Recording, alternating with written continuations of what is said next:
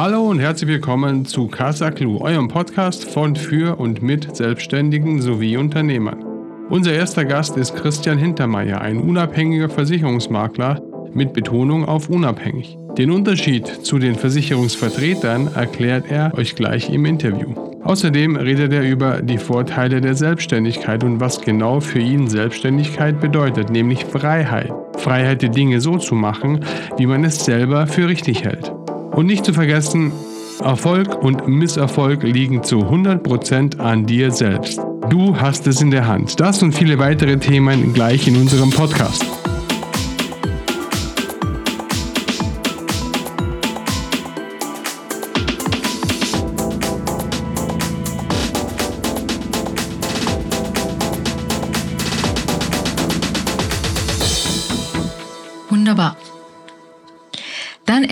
Herzlich willkommen, lieber Christian, zu unserem Podcast. Hallo Silvia. Du bist Versicherungsmakler. Genau. Unabhängiger Versicherungsmakler. Unabhängig, jawohl. Magst du uns den Unterschied kurz erklären? Gerne. Also grundsätzlich ist das so, wenn, wenn jemand eine Versicherung abschließt, also dann ist ähm, sagen wir, auf der einen Seite ist der Kunde, auf der anderen Seite ist die Versicherung und dann gibt es einen Interessenskonflikt. Denn der Kunde möchte ja möglichst wenig bezahlen und möglichst viel Leistung kriegen. Der Versicherer sieht das natürlich naturgemäß genau umgekehrt. Der möchte äh, sehr viel Geld einnehmen, möchte möglichst wenig zurückgeben. Und dann gibt es eben verschiedene Vermittlertypen. Äh, es gibt einmal den Agenten, Vertreter, mehrfacher Vertreter, mehrfacher Agenten, egal, ist alles das Gleiche. Ähm, letztendlich ist es ja so, die vertreten die Gesellschaft, vertreten eine Gesellschaft oder wenn es ein Mehrfachvertreter ist, eben dann mehrere und müssen natürlich auch deren Interessen vertreten. Und wenn es im Schadenfall mal hart auf hart kommt, dann ist egal, was der vorher erzählt, dann ist es halt einfach so, dann muss er die Interessen seines Brötchengebers vertreten und ja, dann ist für den Kunden vielleicht nicht ganz optimal, sagen wir es mal so. Zweite Art ist eben dann, als Versicherungsmakler zu arbeiten. Das heißt also völlig frei von Konzerninteressen. Ähm, ich muss keine Geschäftspläne erfüllen, wo mir ähm, ein Gebietsdirektor sagt, so und so viel Stück von der und der Versicherung musst du am Jahresende verkaufen, weil sonst kriegst du deinen Bonus nicht. Das wollte ich nie. Und deswegen bin ich froh, dass ich Makler geworden bin ich kann den Kunden so beraten, ähm, wie ich das selber für richtig befinde und ihm auch entsprechend dann auch die Produkte vermitteln, ähm, die in dem Bereich, den er gerade braucht, eben auch gut sind. Ja. Und das ist äh, einer der großen Vorteile eines Maklers, dass er immer unabhängig ist. Und das Zweite ist, ähm, dass er eben auch rechtlich auf der Seite seiner Kunden ist und nicht auf der Seite der Versicherer. Das heißt, der Kunde hat damit einen Interessensvertreter, äh, der Fachwissen hat, der ihn gegenüber der Versicherungsgesellschaft vertritt. Das ist der Unterschied. Wie bist du dazu gekommen, Versicherungsmakler zu werden? Hattest du da ein Vorbild oder also wie, wie kommt man zu dem Thema überhaupt? Ja, das ist eigentlich eine längere Geschichte. Ich hoffe, wir haben so viel Zeit. ähm, äh, ursprünglich war es so, ich meine erste Lehre war handwerkliche Lehre. Ich habe Fernmeldehandwerk erklärt bei der jetzigen Telekom und äh, kam nachmittags um vier immer heim. Meine Freundin hat äh, abends bis halb acht gearbeitet, die war im Verkauf. Äh, dann habe ich mal ein paar Stunden Zeit gehabt und dann äh, war es so, ich habe mir einen Nebenjob gesucht, habe mir gedacht, nutzt die Zeit sinnvoll, bevor du das vor dem Fernseher verbringst und äh, bin zunächst mal Büro putzen gegangen, habe Abfalleimer erklärt in den Büros, habe mir einfach da ein paar hundert äh, Mark dazu verdient. Damals war es ja nur diese 400 Mark äh, Grenze, ähm, wo man eben sozialversicherungsfrei Geld Geld verdienen konnte. Und ähm, ja, dann habe ich mir dazu entschieden, ähm, bei einer Annonce anzurufen, äh, die bei zehn Stunden freier Zeiteinteilung ähm, behauptet haben, äh, dass man 1000 Euro im Monat nebenbei verdienen kann. Und dann haben wir gedacht, okay, das probierst du einfach mal aus. Äh, bist alt genug, kannst du ja Nein sagen. Äh, bin auch von Infoabend eingeladen worden.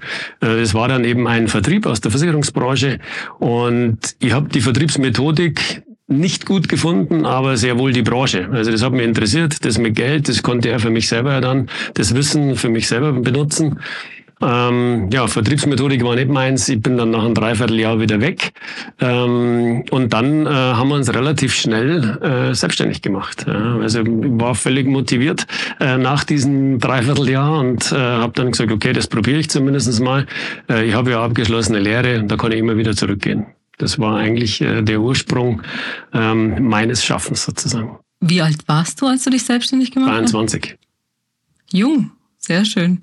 Und wer hat dich unterstützt oder inwieweit hast du Unterstützung erhalten oder vielleicht auch nicht? Und, und wo hast du nach, nach Unterstützung gesucht? Ich sag's mal so, also moralische Unterstützung habe ich äh, vom Elternhaus gekriegt. Ähm, die waren Gott sei Dank so, zumindest eine Verwandtschaftsseite, muss ich sagen. Ähm, die waren so, dass sie gesagt haben, du bist alt genug, mach einfach mal und du wirst dann sehen, ob's gut ist oder nicht. Die andere Verwandtschaftsseite, die hätten mich gerne. Ich war damals, Telekom war ja noch Staatsunternehmen, war ähm, kurz vor der Beamtenprüfung. Die hätten mich natürlich gerne als Beamten gesehen. Jetzt im Nachhinein kann ich sagen, es, ich habe mich richtig entschieden, es wäre definitiv nichts für mich gewesen. Also moralische Unterstützung habe ich von, von dieser Seite her gehabt. Ähm, ja, und ansonsten haben wir uns Jungen, wir haben, waren ja mehrere, wo uns selbstständig gemacht haben, wieder mit seinem Unternehmen, haben uns gegenseitig eigentlich äh, versucht zu unterstützen. Ähm, das dann mehr oder weniger gut oder auch nicht gut ging. Am Anfang war es natürlich schon eine schwere Geschichte, weil ja eben, ich habe vorher gerade erzählt, dass ich Makler war, da kriegst du von der Kunden, also von der, von der Versichererseite keine Kunden ähm, und hast da keine Möglichkeit, da Kontakt äh, aufzunehmen und so musste ich mir praktisch meine Kunden eben selbst besorgen. Und das äh, war am Anfang ganz schön schwer. Es hat ein paar Jahre gedauert, bis ich dann mal so einen gewissen Kundenstamm aufgebaut hatte, ähm, wo man dann gemerkt hat, okay, aufgrund deren Empfehlungen ähm, wird es dann ja, stetiger das, das Geld verdienen und wird schon langsam ein vernünftiges Unternehmen. Am Anfang waren natürlich auch Glückstreffer dabei, brauchen wir nicht drüber reden, eine klare Sache. Du hast jetzt gerade gesagt, dass du und äh, andere jungen Unternehmer, dass ihr euch gegenseitig unterstützt habt. Kann ich mir das dann so vorstellen wie so ja ein Business-Netzwerk quasi? Waren das also waren das auch Selbstständige oder einfach nur Freundeskreis? Nein, waren auch Selbstständige, waren in der gleichen Branche. Also die, wir sind damals mehrere Leute von dem Vertrieb weggegangen, weil wir gesagt haben, die Vertriebsmethodik, das ist nicht unseres.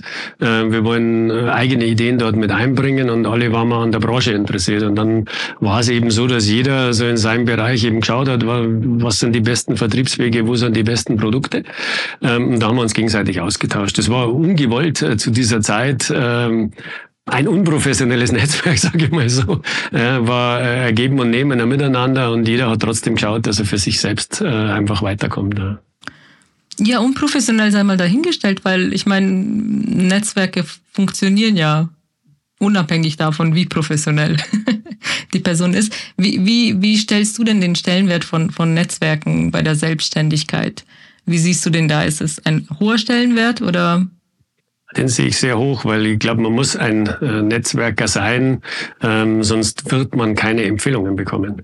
Ähm, man muss schaffen, äh, dem anderen einen Mehrwert zu bringen, dass er sagt, naja, ähm, den empfehle ich gerne weiter, weil der bringt am meinen, den ich ihm äh, empfehle, eben auch wieder einen Mehrwert. Und ähm, wenn man eben eine Gruppe ist, äh, von 20, 25 Leuten von mir aus, ähm, die sich ja regelmäßig treffen und dann äh, regelmäßig Kontakte austauschen und sagen, okay, was suchen Sie, ähm, was können Sie, äh, wo können Sie einem anderen Mehrwert bieten, dann äh, wird man auch immer wieder Empfehlungen bekommen. Und je stetiger man das tut, desto regelmäßiger äh, wird man dann einfach Empfehlungen zurückbekommen.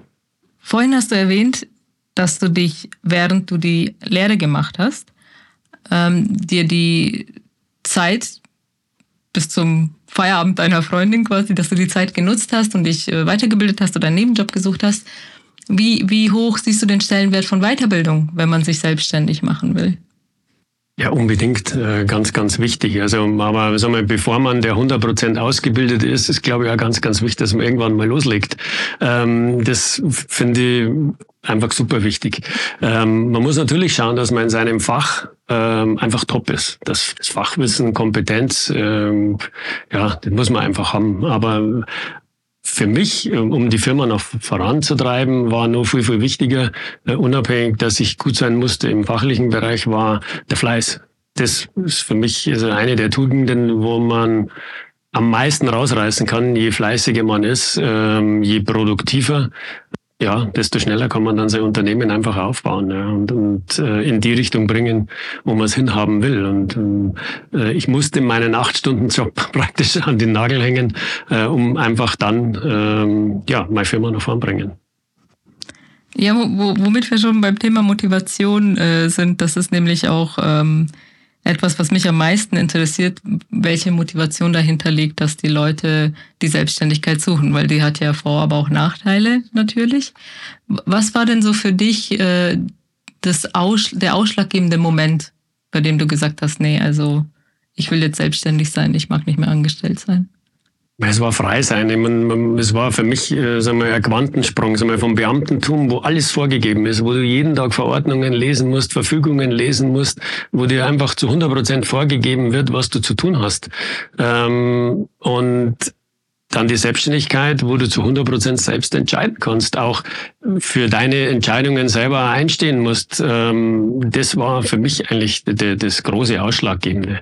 Ja, und äh, man kann nur kurz ein Beispiel erzählen.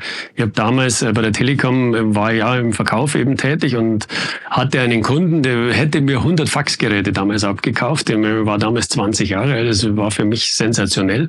Dann bin ich halt zu meinem Chef und habe gesagt, wir haben hier einen Kunden, der möchte gern 100 Faxgeräte kaufen. Ähm, was können wir denn den vom Preis her einfach besser machen, dass der eben auch bei uns kauft? Ja, dann hat er gesagt, nix. Wir haben unsere Preisliste und das ist es. Und ähm, das fand ich schade, weil der natürlich dann gesagt hat, naja, Hintermeier, also wenn wir da nicht irgendwie bei dieser Menge an Auftrag ein bisschen entgegenkommen können, dann kommen wir halt nicht ins Geschäft, dann gehen wir zur Konkurrenz. Und das fand ich einfach schlecht, weil mein Engagement war trotzdem gleich groß. Ähm, und Umsatz war dann letztendlich nichts, auch wenn ich keine Provision verdient hätte. Aber einfach der Erfolg wäre messbar gewesen, es hat mich gefreut. Ähm, so kam keiner zustande und das eigentlich schon ein Beispiel, das ich immer noch im Kopf habe, was mich beschäftigt hat damals. Und äh, das kann ich heute eben selber entscheiden, äh, wie, wie mache ich das. Ja. Und mein Vater war auch selbstständig, das hat mich auch inspiriert. Ich habe also gemerkt, es geht nicht nur im Angestellten-Tum, sondern es geht auch selbstständig. Ähm, genau, und dann haben wir gedacht, das mache ich auch. Sehr schön. Ich habe ich, ich hab jetzt schon ganz, ganz viele Charaktereigenschaften rausgehört. Ich bin ja immer so am Sammeln, äh, um so einen gemeinsamen Nenner zu finden. So, was macht einen Selbstständigen aus? Ja, welche Charakterzüge, welche Tugenden? Und jetzt hatten wir ja eigentlich schon so ein äh, paar Sachen, so wie Fleiß, hast du ja ganz am Anfang gesagt. Und äh, er muss ein Netzwerker sein, das ist auch ganz wichtig. Weiterbildung, also er muss interessiert sein an Weiterbildung. Ich glaube, das ist auch etwas, was viele vielleicht unterschätzen, weil sie denken, okay, jetzt weiß ich alles, Jetzt mache ich mich selbstständig und bin hier, mache immer dasselbe. Kann funktionieren, aber muss nicht. Ähm, ich denke, so in vielen Fällen ist einfach, muss man mit der Zeit gehen und ich kenne eigentlich keinen Beruf, der sich nicht mit der Zeit ändert, trotz allem, wo man dazulernen muss. Und äh, Flexibilität habe ich jetzt noch rausgehört, was ähm, den Beamten, ohne jetzt Beamte schlecht zu reden, aber ich glaube, das fehlt ihnen einfach, weil sie gefangen sind in diesem System die haben so ganz, ganz strikte Vorgaben und äh, ich meine jetzt auch nicht nur Beamte, sondern überhaupt, was ich bei Angestellten eben feststelle. Das Beispiel, das du genannt hast, das kenne ich zur Genüge, kennen wir alle, glaube ich, ähm, dass man so ganz schnell an Grenzen kommt, wenn man da selbst Entscheidungen treffen will. Ähm, was, was würdest du noch an Tugenden nennen, was bedarf es, um selbstständig zu sein? Man muss einfach konsequent sein, ehrlich zu sich selbst, äh, keine Ausreden suchen, äh, wenn mal was nicht funktioniert oder immer sagen, die anderen sind schuld, sondern es liegt zu 100 Prozent immer an einem selbst. Das ist das, was ich für mich irgendwann mal gelernt habe. Äh, das ist auch das Schöne an der Selbstständigkeit, weil auch ich den Erfolg dann auch ähm, selbst verursacht habe. Äh, genauso wie den Misserfolg natürlich. Und ähm, ja, also konsequent zu sein, äh, stetig äh, an der Sache arbeiten, einen Plan haben, ein Ziel haben, ähm, dass man immer sagt, okay, da möchte ich hin, ähm, da ist mein Weg und egal, auch wenn es mal ein bisschen holprig ist auf dem Weg, dann gehe ich mal links rum vorbei, gehe mal rechts rum vorbei, steige mal drüber, aber letztendlich ist das Ziel von mir, wenn man das mit einem Berg vergleicht, äh, das Gipfelkreuz, das sollte man halt nie aus den Augen verlieren und dann halt einfach weitergehen. Trotzdem sollte man natürlich auch merken, äh, wenn es da oben hagelt und schneit, äh, dass man dann vielleicht mal besser umdreht und das äh, ein paar Tage später mal wieder probiert. Also das ist vielleicht auch was, Flexibilität meine ich damit. Also das ist ganz, ganz wichtig, dass man nicht ähm, auch nur starr, bloß weil man jetzt das Ziel hat, nur daran festhält, äh, sondern immer mit offenen Augen und offenen Ohren durch die Welt gehen und sagen, okay, ist das noch der richtige Weg, ist es nicht? Ähm, funktioniert das so? Ähm, wie reagiert der Kunde? Nimmt er denn das überhaupt auf, was ich mir äh, vorstelle, wenn ich den Kunden bestimmte Dinge rüberbringen möchte? Und ähm, das denke ich ist auch ganz, ganz wichtig, äh, dass man Kunden auch zuhört. Ähm, sind einfach ein paar so, so ja, Wesenszüge, die man haben sollte, nicht den anderen totquatschen, äh, sondern einfach einmal zuhören, denn da erfahrt man viele, viele wichtige Dinge, wie man ihm weiterhelfen kann. Dass man zum Beispiel ja durchs eigene Netzwerk, ähm, wenn der sagt, er kann einen Schreiner brauchen, dann kann man ihm einen Schreiner empfehlen. Dann sagt Elektriker oder einen anderen Handwerker, dann kann man ihm den empfehlen oder einen anderen Dienstleister. Und da kann man einem Kunden wirklich einen Mehrwert bringen, unabhängig jetzt von seinem eigenen Business. Und das sind eben ein paar so Randtugenden, die man eben auch haben sollte. Ja. Und wenn du, weil du jetzt auch von, von holprigen Wegen gesprochen hast, hast du eine bestimmte Taktik, wie du mit Rückschlägen umgehst? Und ich meine, wie lange bist du jetzt selbstständig? 33 Jahre. 33 Jahre selbstständig, wow ich gehe jetzt davon aus, dass es da ab und zu Rückschläge gab in den ja, 33 definitiv. Jahren. Und meine Frage ist dann natürlich immer, ähm, wird es leichter mit der Zeit, also der Umgang äh, mit Rückschlägen oder hat man nicht mehr so viele, weil man erfahrener ist? Also wie, wie ist so dein Umgang damit? Was hat dir geholfen? Von beiden ein bisschen was. Ich meine, durch die Erfahrung hat man natürlich weniger Rückschläge und ähm, es ist einfach so, dass das, wenn man schon mal ein paar Jahre tätig ist, dann hat man schon mal einen Grundstamm an Kunden. Dann ist es auch nicht so entscheidend, ob jetzt ein Kunde ausfällt. Aber ganz am Anfang, sagen wir die ersten Monate, die ersten Jahre, da war es für mich schon entscheidend, ähm, ob derjenige, mit dem ich gerade zusammensitze, ob der bei mir Kunde wird oder eben nicht. Da musste man ja, äh, dann eben versuchen, äh, den Kunden einfach äh, zu überzeugen. Aber ähm, fürs Unternehmen an sich, ähm, ich glaube, es ist ganz, ganz wichtig, dass man Denke hat, äh, dass man nicht an die Probleme oder negativen Dinge seine Gedanken ausrichtet, sondern einfach an die positiven Dinge. Und sagen wir, was ist die Lösung? Wo will ich hin? Wenn es nicht links rum geht, dann geht es halt vielleicht rechts rum. Und äh, das haben wir eigentlich, oder dieser Spruch, so der verfolgt man das ganze Leben. Ja.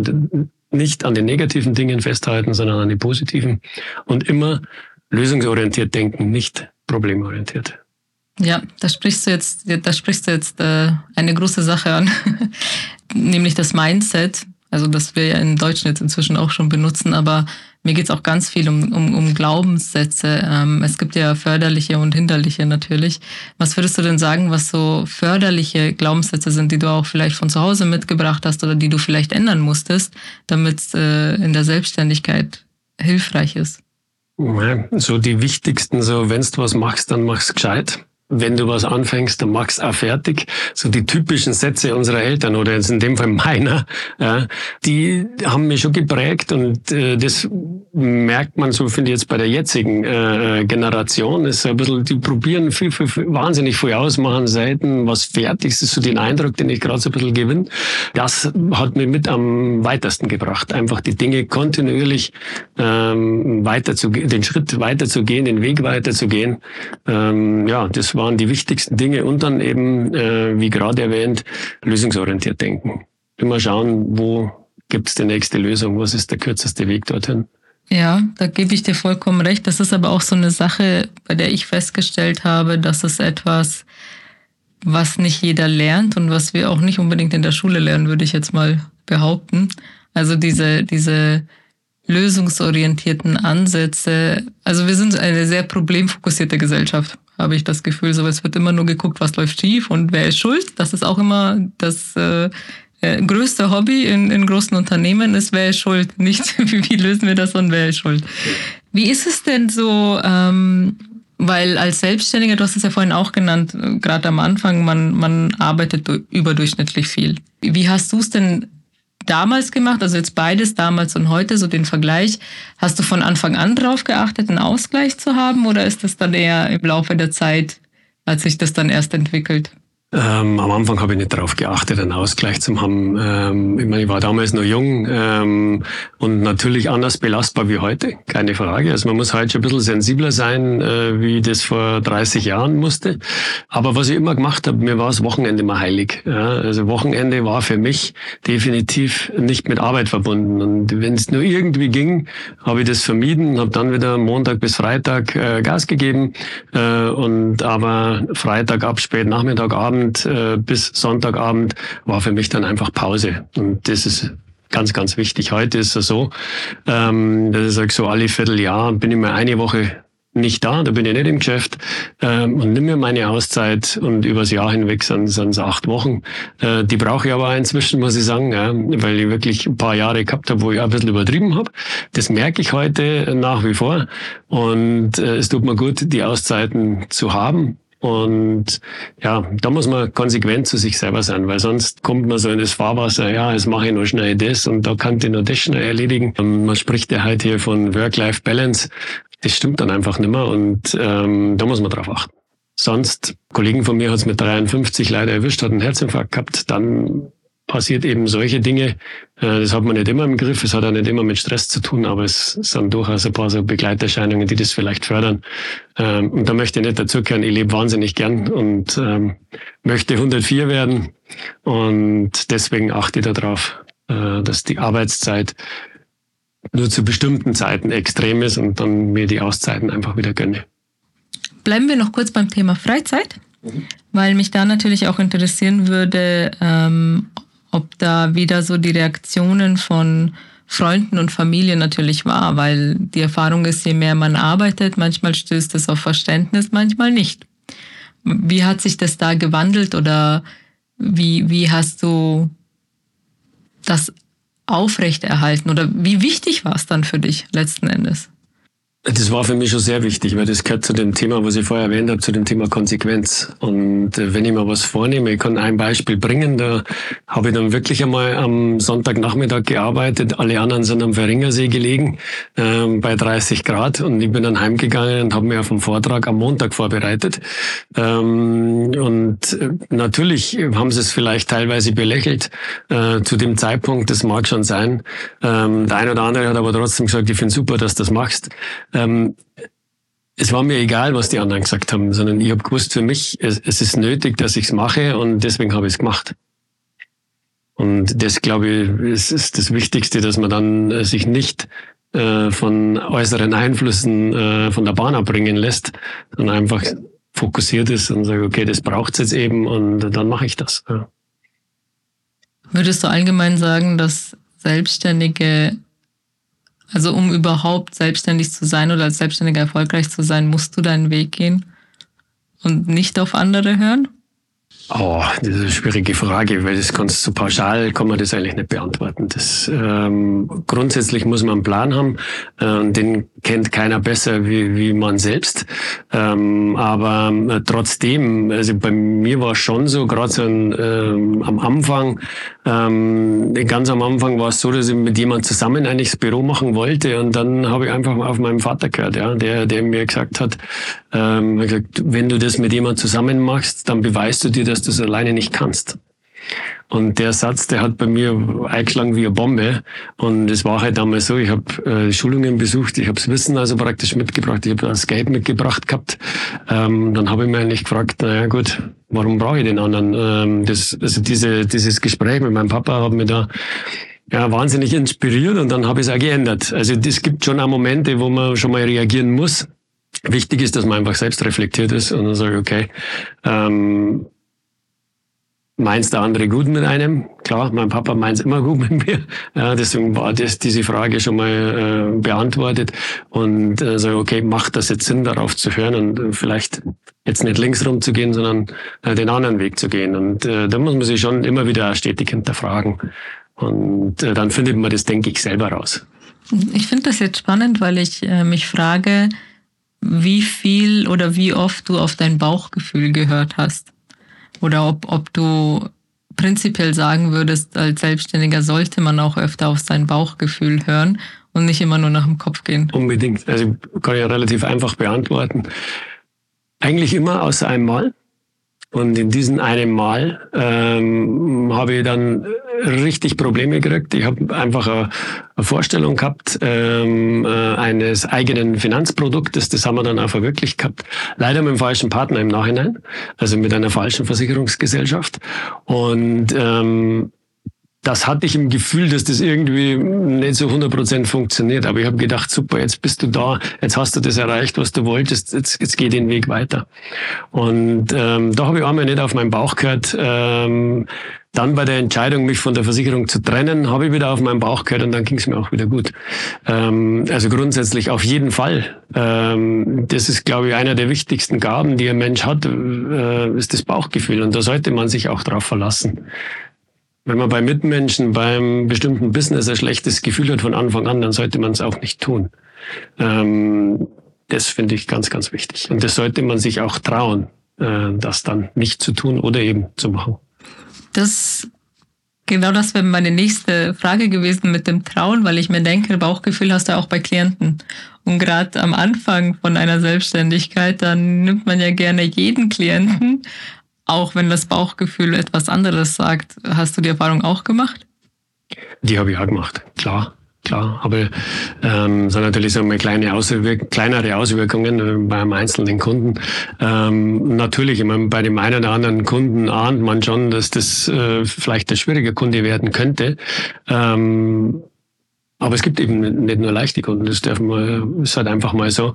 Ähm, ich sehe es dann eher als Herausforderung. Ja, also das, aber klar, äh, auch da ist es so, immer auf den Bauch hören, definitiv.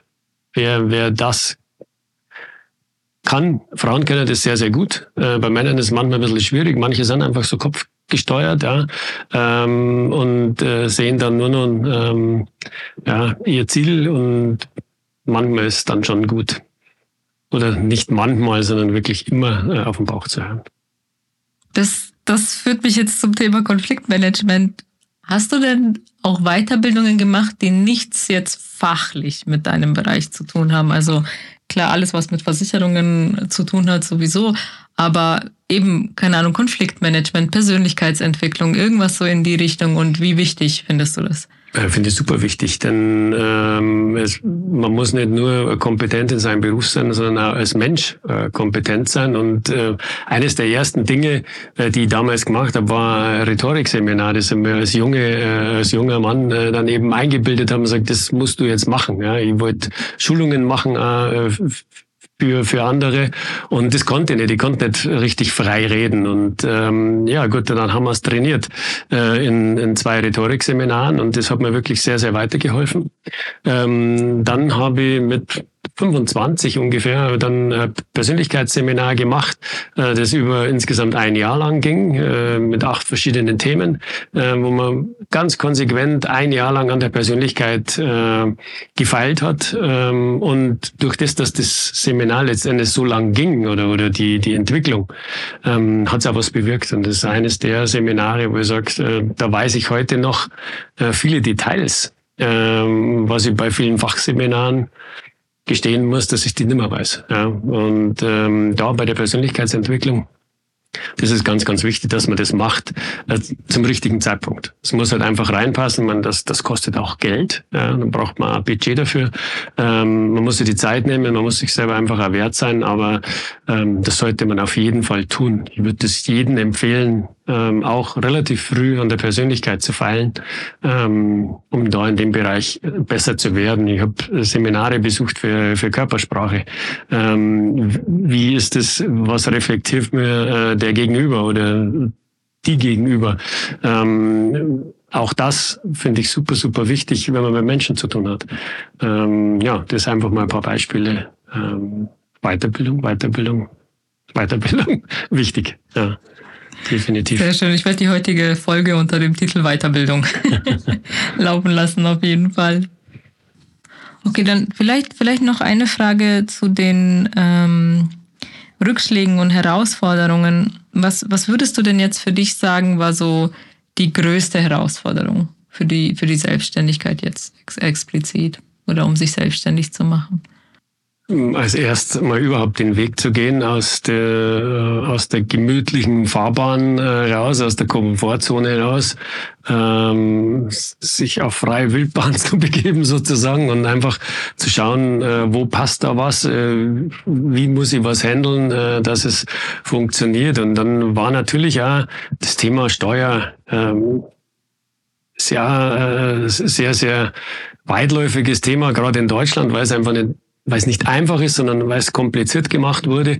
Ähm, das sind so gerade am Anfang äh, die, die, schwierigen Dinge. Ja, und ähm, also eine der größten Herausforderungen war das, was ich vorher erzählt habe mit der Versicherungsgesellschaft.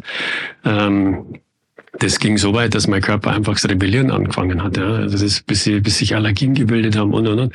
Ähm, da habe ich einfach gemerkt, es ist der falsche Weg. Und dann war Gott sei Dank ähm, meine Frau schwanger mit meiner Tochter.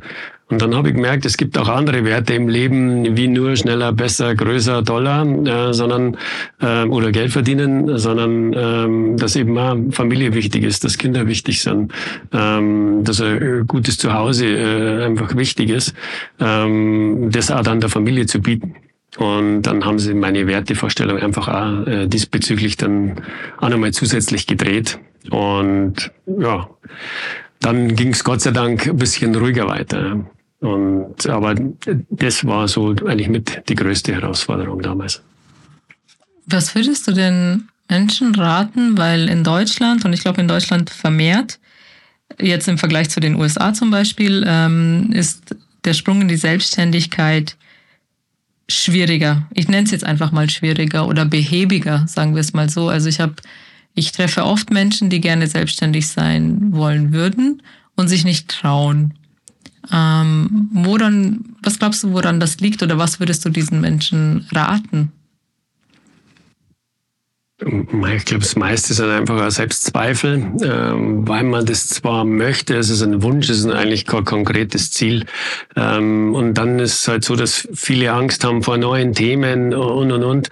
Das ist natürlich schwieriger als Selbstständiger, wenn ich Angst habe vor neuen Themen, weil da erwartet mich täglich was Neues. Und ähm, wenn ich da bereit bin, nach vorne zu gehen, selbst zu rudern und nicht äh, mich treiben zu lassen, dann, dann kommt man auf den richtigen Weg. Also das, äh, ja, ist ganz, ganz wichtig, dass man da konsequent äh, ja dann auch das tut, was man selber vorhat. Und nicht warten, äh, bis man dann sein komplettes Konzept fertig hat. Ganz wichtig ist, ähm, in den meisten Fällen hat Selbstständigkeit was mit Kundengewinnung zu tun. Hat man irgendeine Firma, wo irgendwas verkauft wird, wo was beraten wird, wo man Dienstleistung hat. Ähm, viel, viel wichtiger ist, da sich Gedanken zu machen, wie komme ich an den nächsten Kunden. Das ist das A und O. Ähm, ich höre oft in Beratungen, ja, ich bin in einer Firmenumstrukturierung. Sag ich, ja, wie viele Leute sind Sie? Ähm, also ich bin alleine. Ähm, das finde ich schade, weil äh, Firmenumstrukturierung heißt dann für mich in dem Moment einfach einen anderen Gedanken fassen. Wenn es links nicht geht, geht es rechts. Ähm, aber manche äh, denken dann nur noch an die Probleme und dann wird schwierig. Ja, also sich nicht beirren lassen, das ist immer wieder das Gleiche, sich nicht beirren lassen, den eigenen Weg zu gehen ähm, und dann einfach auch die ersten Schritte mal machen. Daraus Erfahrungen sammeln und dann weitergehen. Das ist schön. Das können wir so. Damit können wir das fast beenden eigentlich, weil das ein wunderschönes Schlusswort ist. Aber ich habe ja noch meine letzte Frage, meine Lieblingsfrage. Und die wäre, wenn du mit einer beliebigen Person aus der Menschheitsgeschichte einen Tag verbringen könntest. Wer wäre das und warum? Ja, ich hätte äh, in der Tat äh, würde ich gern äh, mal den Papst kennenlernen ja, und äh, ihn einfach äh, die Frage stellen, das was da tagtäglich gepredigt wird, ob das auch sein eigenes Gedankengut ist oder ob er das nur so denkt, weil er eben an dem Posten ist, wo er ist. Also das äh, würde mich mal interessieren. Bitte erzähl mir dann, was die Antwort war. Das würde mich auch ja, interessieren. Wenn ich mal eine Audienz bekomme, dann werde ich dir erzählen, definitiv. Ja. Mal, mal schauen, was ich tun kann für dich. Genau. ja, wunderbar. Vielen, vielen Dank. Gerne. Danke, dass du da warst. Ich hoffe, ich begrüße dich bald wieder mal bei uns. Gerne. Und ich wünsche dir noch viel, viel Erfolg mit deinem Unternehmen. Vielen Dank. Danke, dass ich da sein durfte.